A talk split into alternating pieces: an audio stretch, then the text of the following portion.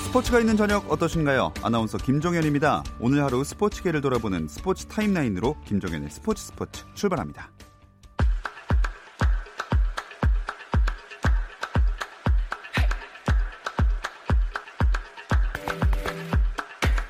한국야구위원회 KBO가 코로나19가 심각 단계로 격상되고 전국적으로 확진자가 늘어남에 따라 2주 앞으로 다가온 시범 경기를 취소하기로 했다고 밝혔습니다. 시범 경기 전체 일정이 취소된 경우는 프로야구 출범 이후 처음입니다.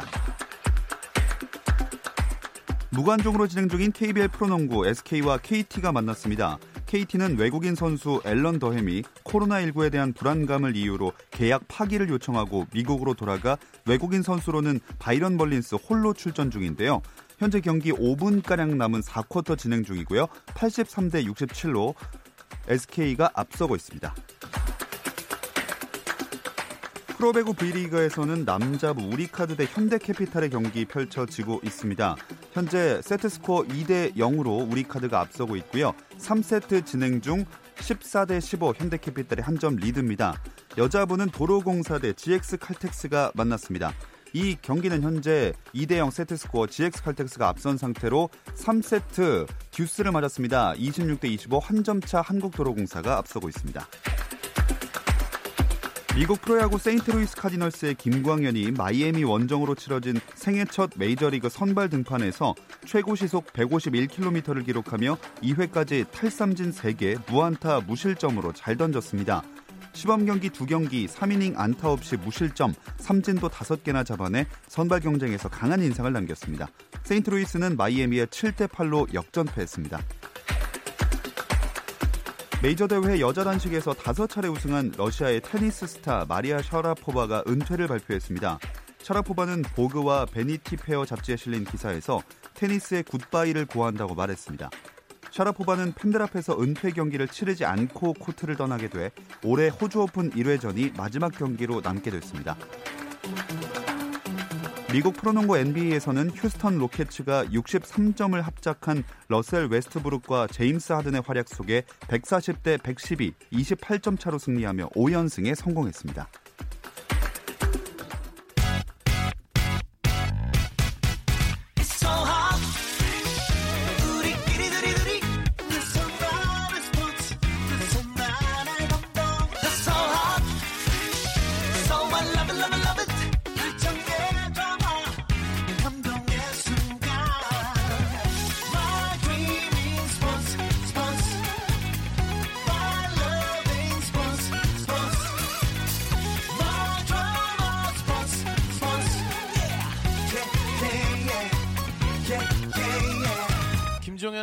스포츠.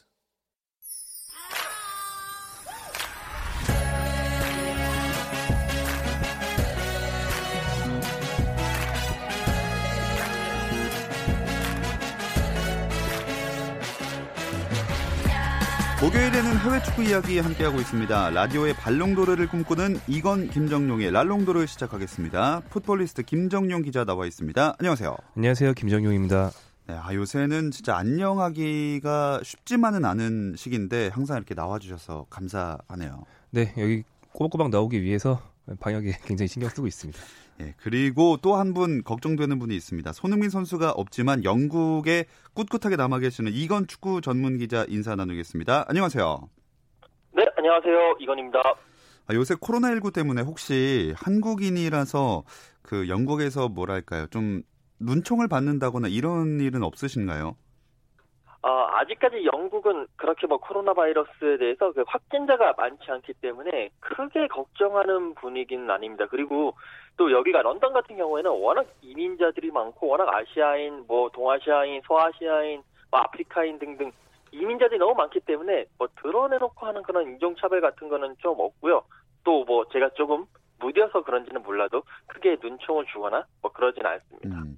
그래도 영국은 참 다행인 상황이지만 유럽도 이탈리아에서 코로나19 확진자가 늘어나면서 축구에도 영향을 미치고 있잖아요. 네, 이탈리아 북부 쪽을 중심으로 확진자들이 대거 쏟아지면서 이탈리아 축구가 계속 이제 고통을 받고 있는데, 특히 이제 그 AC밀란, 인터밀란 같은 팀들이 있는 롬바르디아 주 그쪽 북부 쪽에서 많이 이제 영향을 받고 있습니다. 그쪽 주에서 열리는 세리에아 경기가 무관중으로 치러지는데, 이번 주말에 6경기가 무관중으로 치러집니다. 이 경기들 가운데서는 유벤투스와 인터밀란의 그 빅매치도 이제 포함되어 있고요. 이뿐만이 아니라 이제 조금 후에 열리는 인터밀란과 루도고레체 유로파리그 경기도 무관중 경기로 진행됩니다. 지금 같은 경우에는 계속 챔피언스 리그라든지 이런 것도 무관중 경기로 진행될 가능성이 높다라고 지금 이탈리아 축구 당국, 체육 당국은 얘기를 하고 있고요. 그 외에 럭비라든지 테니스라든지 여자 축구, 또 얼마 후에는 또 한국과 그 이탈리아의 데이비스컵도 열리거든요. 그렇기 때문에 그 테니스 대회, 그렇기 때문에 그것도 무관중이 될지 아니면 연기가 될지 지금 상황을 예의주시하고 있는 그런 상황입니다. 자, 유럽에서도 확진자가 늘어나고 있는 상황이기 때문에 손흥민 선수가 지난주에 저희가 부상을 털고 영국을 돌아가도 2주 정도 격리될 가능성이 있다고 보지 않았습니까? 네, 그런 전망이 있었었네요. 현재로서는 아마 손흥민 선수가 격리되거나 그럴 일은 없다라는 쪽의 전망이 좀 더 우세한 것 같습니다. 사실 제가 유럽 현지 방역에 대해서 취재를 하기가 좀 어려워서 현지 매체에서 나온 그 소식을 전해드리는 선에서 그치고 있는데요. 제일 최근에 나온 현지 매체들의 전망에 따르면 한국의 방역 시스템이 신뢰할 만하고 축구 매체에서 이런 말을 제가 보게 될 줄 몰랐는데 네. 나옵니다. 코로나19가 유행하는 지역을 방문하지 않았기 때문에 증상이 없다면 격리되지 않고 이제 정상적으로 축구적인 활동을 할 수 있을 것이다, 이런 전망이 있고요. 사실 최근에 중국 팀에서 맨체스터 유나이티드로 이적했던 그 오디온 이갈로 선수는 좀 따로 훈련을 했어야 됐기 때문에 혼자 훈련하다가 맨체스터 그 어떤 학교 운동장에서 훈련하다가 학교 축구부가 나왔는데 못 알아보고 나가라고 그런 적도 있었대요. 네, 그동안 나 메뉴야 이렇게 밝힌 뒤에 셀카 찍어주고 명예를 되찾았다 이런 얘기가 있는데 내가 난데 이렇게 네, 나 이갈로야 아무튼 그랬다고 하는데 손흥민 선수는 아마 그럴 일은 없을 거라는 전망이 좀 더 우세합니다. 네, 일단은 돌아가기 전에 먼저 생각해봐야 될 게 수술은 잘 마친 상태인가요? 네, 지난 21일 수술을 받았고요. 그게 3년 전에 팔이 부러져서 그 금속 올라서 고정했던 자리랑 비슷한 자리가 또 부러진 거였죠. 그래서 같은 집도의에게 수술을 받기 위해 한국에 들어왔던 거였고, 이번 수술 예후가 상당히 좋다고 합니다. 수술 받은 뒤에 토트넘 팬들에게 팬들이 벌써 그립다라는 메시지를 또 소셜미디어를 통해서 남기기도 했습니다. 근데 이건 기자, 토트넘의 델리 알리가 코로나19랑 관련해서 동양인 비하 행위를 한 적이 있었잖아요. 이거로 징계를 받을 위기에 놓였다면서요? 네, 토트넘에 잠시 휴식기 가졌던 2월 중순이었는데, 델리 알리가 많은 분들이 아시겠습니다만, 이제 자신의 SNS에 그 동양인을 찍으면서, 그러면서 코로나 바이러스 나를 잡을 테면 따라와봐 이런 식의 영상을 올리면서 논란이 됐었습니다. 델리 알리는 바로 영상을 내리고, 내가 한 행동 후회하고 있다, 미안하다, 사과한다라고 얘기를 했고요. 그럼에도 불구하고 FA 축구협회는 델리 알리의 행동에 문제가 있다라고 지적을 하면서 어제였죠. 이제 징계 절차에 들어간다고 발표를 했습니다. 그러면서 델리 알리에게 3월 5일까지 소명을 하라라고 얘기를 했고, 이제 이때까지 아무런 소명이 없거나 아니면 델리 알리가 실수를 인정을 하거나 이럴 경우에는 징계가 내려질 것으로 보이는데, 그 징계의 기준 자체가 예전에 이제 맨체스터 시티의 베르나르도 실바가 이제 팀 동료인 맨디와 함께 이렇게 텍스트 메시지를 주고 받으면서 인종차별적인 발언을 장난식으로 한 적이 있습니다. 그때 이제 그게 발각이 되면서 베르나르도 실바에게 한 경기 출전 정지 징계에 벌금을 이제 부과했거든요. 아마 그것이 기준이 돼가지고 이것보다 한 여기에서 그 정도 수준일지 조금 더 나갈지는 좀 지켜봐야 될 것 같습니다만, 기준은 한 경기 출전 정지 그 이상이나 그 정도 즈음이 될 것 같습니다. 자, 김정용 기자, 한 경기 출장 이상이라고 이건 기자가 말씀하셨는데, 어쨌든 이렇게 징계가 내려진다면 토트넘의 공격진은 그야말로 초토화되는 거 아닌가요? 네, 토트넘이 지난 시즌까지 쓰던 공격진 중에서 케인 다치고 에릭슨 이적하고 손흥민 다치고 알리 징계받고, 순위 말하는 데스크 라인이 그냥 없어졌는데요. 이제 이게 그만해야 될 것 같습니다. 데스크 그만해야 될 것 같고, 옛날 애인과의 화양연화는 이제 접어두는 것처럼 네. 얘기는 그만할 때가 된 것 같고요. 근데 냉정하게 말하면 알리가 있건 없건 토트넘 전력에 지금 큰 문제가 있지 않다. 이게 오히려 토트넘이 더 큰 문제라고 할 수 있습니다. 왜냐하면 알리가 워낙 부진하기 때문인데요. 손흥민이 빠진 뒤에 알리는 골도 도움도 없고요. 오히려 출장 시간이 줄어들다가 가장 최근 7시즌에선 벤치에 앉았어요. 여기에 징계까지 받으면서 알리는 꼭 징계가 아니더라도 위기였는데 위기가 더욱 커지고 있습니다. 안 그래도 손흥민 선수 빠진 이후에 토트넘이 승리를 못하고 있잖아요. 네. 손흥민이 그 에스턴 빌라와의 경기에서 팔을 다치고 두 골을 넣지 않았습니까? 예. 거의 관우급의 활약이었는데 예. 그 뒤에 두 경기에서 토트넘이 모두 졌어요. 먼저 챔피언스 리그 16강 1차전에서 독일의 RB 라이프치히에 0-1로 졌습니다. 그리고 지난 주말 프리미어리그에서는 런던 라이벌 첼시에 모두 한 골차 패배를 당했습니다. 지난주 이 시간에 무리뉴 감독이 손흥민의 공백을 어떤 식으로 메울 것인지 궁금하다 이런 얘기를 했었는데 어떻게 보셨나요? 2판 4판인 것 같습니다. 할 수 있는 건 다 해보고 있거든요. 네. 이 팀이. 손흥민 없는 두 경기 전설이 완전히 달랐어요. 일단 라이프치히전은 요즘 흔히 쓰는 말로 두 줄 수비를 했습니다. 네. 4-4-2 포메이션이었고 그리고 첼시전은 포메이션을 완전 바꿨어요. 수비수를 늘려서 5백으로 경기를 했습니다. 그런데 무리뉴 감독의 실험이 두 번 다 실패했는데요. 수비가 조금 강해지긴 했지만 공격력이 정말 더 약해졌기 때문에 연속으로 한 골차 패배를 당했습니다. 또 지나치게 수비적인 전술이 아니냐. 아무리 공격진 공백이 커도 모우라, 베르베인 이런 선수가 있으면 여전히 사실은 프리미어리그 하위권 팀들보다 훨씬 강한 공격진인데 네. 이 팀 가지고 이렇게 할 필요가 있느냐 이런 비아냥까지 나오고 있죠. 자, 이건 기자, 영국 현지에서는 어떤 평가를 내리고 있나요? 네, 평가가 극명하게 엇갈리고 있습니다. 일단은 너무 이제 지금 현 상황에 없는 선수를 핑계만 댄다. 라고 하면서 어차피 지금 투덜거려봐야 케인이라든지 손흥민이라든지 이 선수들이 바로 돌아오는 게 아니다. 새로운 대안을 찾아야 되는데 새로운 대안을 못 찾고 맨날 총알은 있는데 이제는 총도 없다. 라는 핑계만 대고 있는 모습이 좀 아쉽다. 라는 이야기도 있고요. 그에 반면에 또 동정론도 있습니다. 어차피 토트넘의 레비 회장이 선수들을 사주는 스타일도 아니고 돈을 되게 아끼는 스타일인데 이런 팀에 무리뉴 감독이 와서 결국 무엇을 하겠느냐. 결국 어쩔 수 없다. 지금은 이제 버텨야 된다. 그러면서 조금 안쓰럽다라는 반응들이 그렇게 좀 엇갈리고 있는 상황입니다. 이 토트넘 다음 리그 일정이 울버햄튼과의 경기인데 여기서 지면 순위가 더 떨어질 수도 있으니까 꼭 이겨야 하겠네요. 네, 맞습니다. 토트넘이 이제 첼시에게 지면서 지금 토트넘 현재 순위가 승점 40점으로 6위를 달리고 있는데요. 지금 이제 이번 주에 맞붙는 울버햄튼 같은 경우는 승점 39점, 1점 차거든요. 그러면서 8위를 달리고 있습니다. 만약에 이제 이 경기에서 만약에 토트넘이 진다면 또 9위, 10위가 승점 37점인데 그 아스널, 번리인데 이 팀들한테까지 따라잡히면서 10위 밖으로도 나갈 수 있는 그런 상황도 나올 수 있거든요. 그렇기 때문에 토트넘의 입장에서는 이번 경기는 꼭 이겨야 되는 상황이고 또 어떤 해법을 무리뉴 감독이 내놓을지 또 관심이 집중되고 있습니다. 자, 쭉 손흥민 선수와 토트넘 얘기를 해봤습니다. 이제 기성용 선수 얘기를 해볼까 하는데요. 김정용 기자, 기성용 선수가 스페인 프리메라리가에서 뛰게 됐죠? 네, 프리메라리가 구단인 마요르카 입단이 확정됐습니다. 그 K리그 복귀를 추진했지만 예전에 만들어둔 독소 조항 때문에 무산이 됐죠. 그리고 기성용 선수가 다시 유럽으로 눈을 돌렸는데 K리그 팀에서 퇴짜를 받고 나서 유럽으로 돌아간다고 하니까 스페인 팀들이 복수의 팀이 예. 기성용에게 접근을 했어요. 그중 마요르카로 갔습니다. 계약 기간은 이번 시즌 끝날 때까지 비교적 단기 계약이고요. 지금 시즌이 12경기 남았는데 기성용 선수가 좀 컨디션을 올리는 시간이 좀 필요하다는 것까지 감안하면 한 8경기, 9경기 정도 뛸 수 있을 거라는 전망이 좀 지배적이고요. 재밌는 게 라리가는 등번호를 아무거나 쓸 수가 없고 1부터 25까지 중에 골라야 되는데 이 팀에 남아있는 게 10밖에 없었어요. 네. 기성용 선수가 스트라이커의 상징 10번을 받았습니다. 네, 그만큼 활약을 또 해준 좋을 것 같습니다. 이건 기자, 마요르카는 어떤 팀인가요? 일단 마요르카는 일단 위치가 아주 좋습니다. 스페인 그 동쪽에 있는 그 지중해 위에 떠 있는 섬이고요. 정말 날씨 좋고 휴양지의 대명사거든요. 그쪽으로 신혼여행 가시는 분들도 많기 때문에 일단은 위치가 너무 좋고요.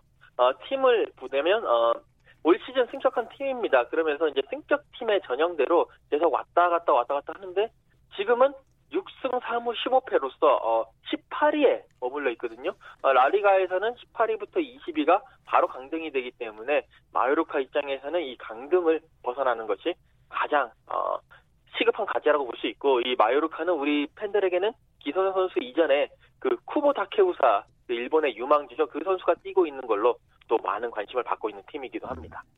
자, 3개월 단기 계약까지 하면서 마요르카가 기성용 선수를 영입한 건 역시 강등권을 탈출하기 위해서라고 봐야겠죠? 네, 마요르카가 현재 18위로 강등권입니다. 바로 위 16위, 17위까지만 올라가도 생존이 되는데 현재는 이 팀들과 승점차가 딱 2점이라서 조금만 힘내도 강등권 탈출을 가능하거든요. 이런 가운데 기성용을 영입한 게 어떤 생존을 위한 마지막 승부수였다고 보시면 되겠고요.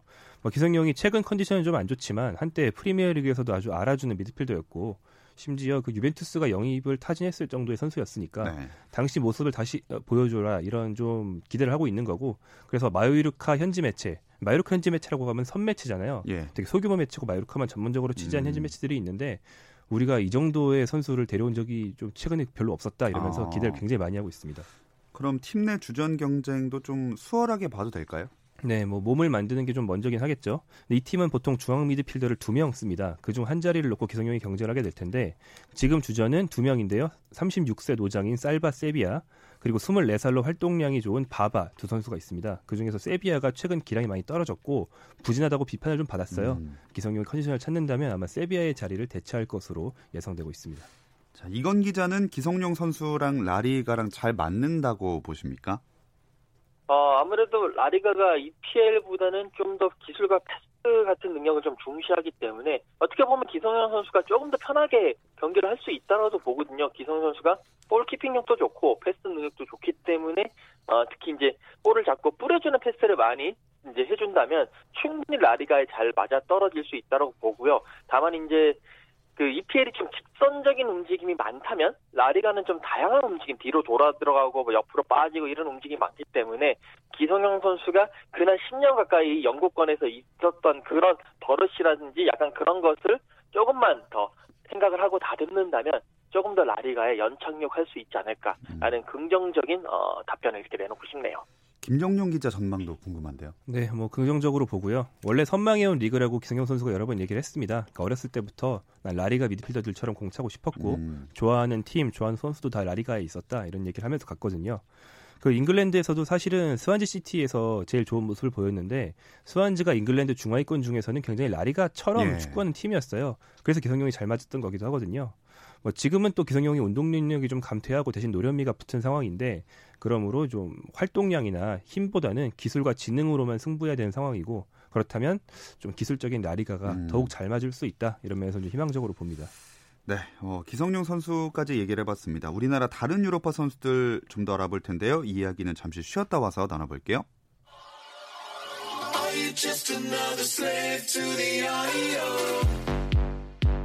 국내 유일 스포츠 매거진 라디오 김종현의 스포츠.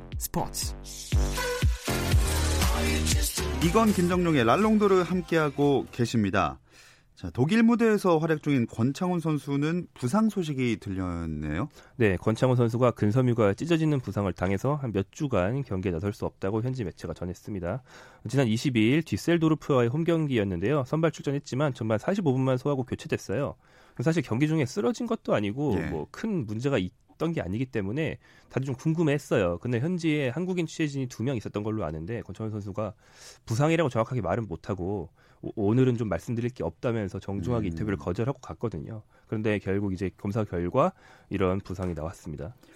이건 기자, 근육 부상이라면 어디를 정확히 어느 정도 다친 건지 혹시 전해진 얘기가 있나요? 저도 그 현지에서 취재한 그 한국 취재진에게 좀 개인적으로 물어보고 했습니다만 아직까지 정확하게 밝혀진 건 없다라고 이야기를 하고 있고요. 단순히 이제 그 현재 매체에 따르면 근육이 수축되는 부상이라고 근섬유가 좀 찢어졌다 뭐 이렇게 얘기를 한 걸로 봐서는 몇 주간이라고 얘기를 하지만 이게 몇 주가 한 얼마나 될지 지금 시즌아웃 가능성도 뭐 얘기가 나오고 있다라는 뭐 그런 루머도 들리고 조금 좀 답답한 상황입니다. 자꾸 우리 대표팀 자원들이 다치니까 더 안타깝게 느껴지는 것 같아요. 네, 뭐 대표팀과 관련해서 보면 손흥민과 권창훈은 멀쩡한 컨디션이라면 둘 다 당연히 주전이니까 더 아쉽고요. 또 3월 중순에 한국이 월드컵 예선 2경기를 치러야 하는데 그 최근 코로나19 때문에 국내 축구가 마비 상태라서 K리거들의 경기력이 좀 올라오지 않거든요. 네. 그래서 정상적인 컨디션을 유지 중인 유럽파들의 비중이 클 것이다 이런 전망이 있었어요. 그런데 해외파들이 부상을 쭉쭉 당한다는 게 또 아쉬운 점이고 특히 권창훈 선수 같은 경우에는 방금 이건 기자가 말한 것처럼 부상이 장기화될 경우에 도쿄올림픽을 노리고 있는데 이게 안 될 수가 있거든요. 네, 이런 문제가 있습니다. 그러지 않기를 좀 바랍니다. 네, 얼른 회복을 했으면 좋겠고요. 그래도 다행히 황의조 선수나 이재성 선수는 건강하게 시즌을 잘 치르고 있네요. 네, 일단 황의조 선수가 지난 주말 화제를 모았어요. 프랑스 절대강자 파리 생제르맹을 상대로 경기를 했는데 네. 선제골을 넣습니다. 헤딩으로요. 2월 한 달 동안에만 4경기 3골을 넣으면서 확실한 상승세를 보여주고 있고요. 또 황의조 선수 현재까지 6골을 넣었는데 이게 한국 축구 역사상 빅리그로 진출 첫 시즌에 유로파가 넣은 최다골입니다. 네, 그리고 이재성 선수 같은 경우에는 지난 주말에는 골이나 도움은 없었습니다만 건강하게 잘 뛰고 있고 이번 시즌 기록은 6골 4도움으로 좋은 시즌 쭉 이어가고 네. 있습니다. 자, 이제 유럽 축구연맹 챔피언스 리그 이야기로 넘어가 볼게요. 이건 기자, 오늘 16강 1차전 2경기 있었죠? 네, 오늘 새벽에 또 많은 분들이 보시면서 밤을 지새우셨을 것 같은데 일단 리옹과 유벤투스가 리옹에서 맞붙었습니다. 리옹이 1-0으로 승리를 하면서 많은 축구 팬들에게 놀라움을 선사를 했고요. 특히 유벤투스가 단 한 개의 유효슈팅만 기록하는 정말 부진한 모습을 보이면서 리옹이 승리를 했습니다. 그리고 가장 많은 분들의 관심이 모였던 경기 바로 레알 마드리드와 맨체스터 시티, 레알 마드리드의 홈인 산티아고 베르나베우에서 경기가 열렸는데요. 레알이 선제골을 넣으면서 1-0으로 앞서가다가 결국 맨시티에게 2골을 내주면서 맨체스터 시티가 2-1로 승리를 했습니다. 맨시티의 8강 진출 가능성이 그 어느 때보다 높아졌다고 봐야 될 것 같습니다. 아니 근데 레알 마드리드랑 유벤투스가 진 거면 공교롭게도 호날두랑 관련 있는 팀들이 다 진 거네요. 아, 네, 그렇네요. 그렇다고 제가 고소하다는 말을 할 건 아닙니다만 이미 하신 거 아니 하지 않았습니다. 예. 자, 유벤투스 같은 경우에는 팀 전반적으로 굉장히 부진했습니다. 호날두만이 아니고요. 리옹이 원래 전력상 열세라는 거 많이 아실 텐데 네. 최근에 멤피스 더파이를 비롯해서 이 팀 핵심 선수가 5명이나 부상을 당했어요. 거의 뭐 망가진 상태였는데 그런데도 유벤투스가 졌습니다. 경기 후 사리 감독이 선수들에게 좀 분통을 터뜨렸는데 본인의 팀이면서 분통을 터뜨리는 건 약간 뉴체이터 할법이 아닌가요? 이런 생각이 들었고요. 그다음에 레알의 패배보다는 맨시티의 승리, 그러니까 과르디올라의 승리라고 말하는 게 더 맞을 것 같습니다. 과르디올라 감독이 이번에 명장의 면모를 확실히 보여줬는데요. 과르디올라 하면 전술적으로 아주 앞서 나가지만 좀 고집스럽다, 예. 공격 축구밖에 할 줄 모른다 이런 좀 비판도 있었는데 이날은 아주 허를 찌르면서 조금 수비적인 축구를 들고 나왔다가 후반 교체로 공격 축구로 전환하는 네. 그런 축구로 레알의 허를 찔렀어요. 가위바위보 싸움에서 이제 과르디올라가 지단을 확실히 이겼다 이렇게 보시면 되겠죠. 맨시티 수비수 워커의 실책만 아니었으면 네. 맨시티가 더 완성할 수도 있는 경기였습니다. 근데 호날두 선수 얘기를 다시 해보자면 최근 세리에아에서는 11경기 연속 득점 행진을 이어가고 있었는데 오늘은 부진했네요. 네, 11경기 연속골은 세리에아 연속골 타이 기록입니다. 굉장히 상승세였고요. 이 기록은 1990년대의 전설적인 공격수인 가브리엘 바티스투타 그리고 비교적 최근에 또 기록을 세운 파비오 콸리아렐라와 더불어서 이 타이 기록이었습니다. 리옹전에서도 호날두가 좀 활발하게 움직이긴 했어요. 이 경기 최다인 4개의 슈팅을 날리면서 적극적으로 골문을 노렸지만 아까 이건 기자가 말한 대로 유효 슈팅이 없었고 다 영향가가 좀 없었습니다. 그리고 이건 기자, 어제도 16강 1차전 2경기가 열렸잖아요. 네, 어제도 정말 재미난 경기들이었는데 나폴리와 바르셀로나가 나폴리 홈에서 맞붙었습니다. 1-1로 비기면서 승부를 가리지 못했고요. 첼시와 바이에른 뮌헨이 첼시를 맹폭하면서 3-0으로 승리를 했습니다. 일단은 바르셀로나가 나폴리를 상대로 무승부를 거뒀다는 게 조금 의외인 것 같아요. 네, 이게 두 가지 요인이 있겠는데요. 일단 최근 바르셀로나 경기력이 나쁘다. 요 점을 들 수 있겠습니다. 자국리그에서 결과만 보면 최근 4연승을 달리긴 했지만 사실 경기력 비판이 많아요. 그래서 나폴리가 이 맞대결에서는 경기력 측면에서 오히려 바르셀로나를 좀 앞질은 경기였습니다. 오히려 나폴리가 너무 소극적으로 한 게 좀 보기 그랬고 나폴리가 적극적으로 나갔으면 바르셀로나를 잡을 수도 있는 경기였고요. 두 번째로는 메시가 이탈리아 원정 프로 경력을 통틀어서 계속 무득점 행진을 이어가고 있고요.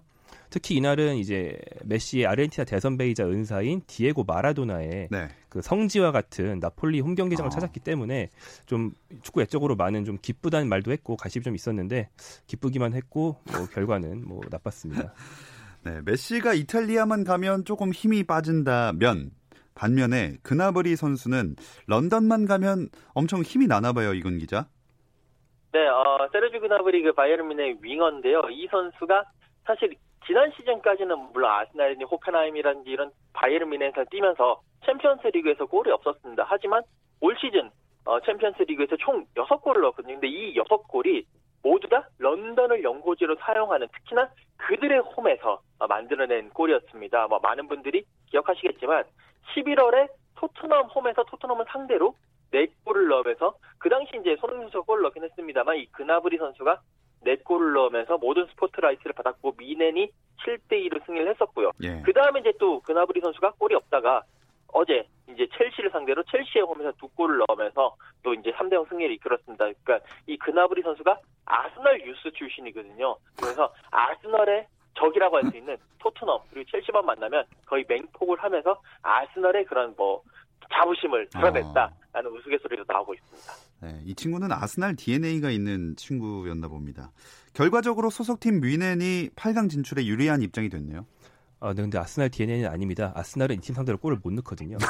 아, 그렇군요. 네, 이 친구가 대신 넣는 겁니다. 네, DNA가 아니군요. 아. 네, 아무튼 원정에서 바이에른 뮌헨이 3-0으로 이겼는데 이거는 뒤집힐 위험성이 거의 뭐 제로에 수렴한다는 뭐 통계가 있습니다. 예. 과거 사례를 보면 원정 3-0 승리를 거둔 팀이 2차전에서 역전당한 사례가 한 번도 없다고 합니다.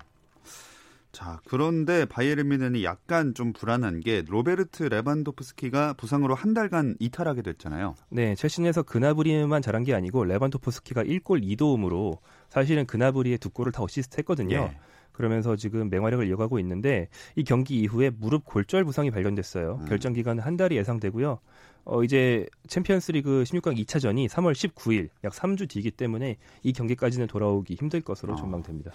자, 뮌헨이 챔피언스 리그 일정도 이어가야 하고 또 리그에서도 1위를 장담할 수는 없는 상황이라서 이 레반도프스키의 부상 큰 악재가 아니겠습니까?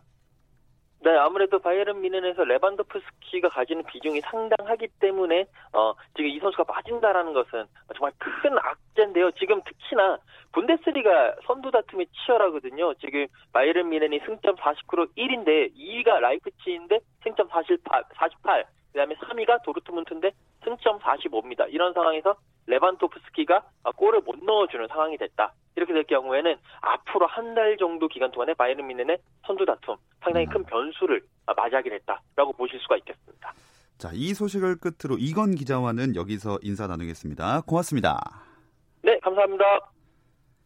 자, 김정용 기자와 마무리를 해볼 텐데요. 내일 있을 황희찬 선수의 유로파리그 경기를 한번 전망하면서 끝내보겠습니다. 네, 내일 새벽에 유로파리그 32강 2차전이 열립니다. 황희찬 선수가 소속돼 있는 레드불 짤츠부르크가 사실 엄청 불리한 입장입니다. 예. 왜냐하면 지난주 열린 1차전에서 프랑크푸르트에 무려 1-4로 졌어요. 그때 황희찬 선수가 페널티킥으로 한 골 넣은 게 이 팀 득점의 전부였거든요. 네. 황희찬 선수가 홀란드도 없고 미나미노도 없는 가운데 좀 외롭게 공격진을 지키고 있는데 이번에 대이변을 만들 수 있을지 한번 기대해 보겠습니다. 자, 해외 축구 이야기 풋볼리스트 김정용 기자까지 함께했습니다. 다음 주에 뵙겠습니다. 고맙습니다. 고맙습니다.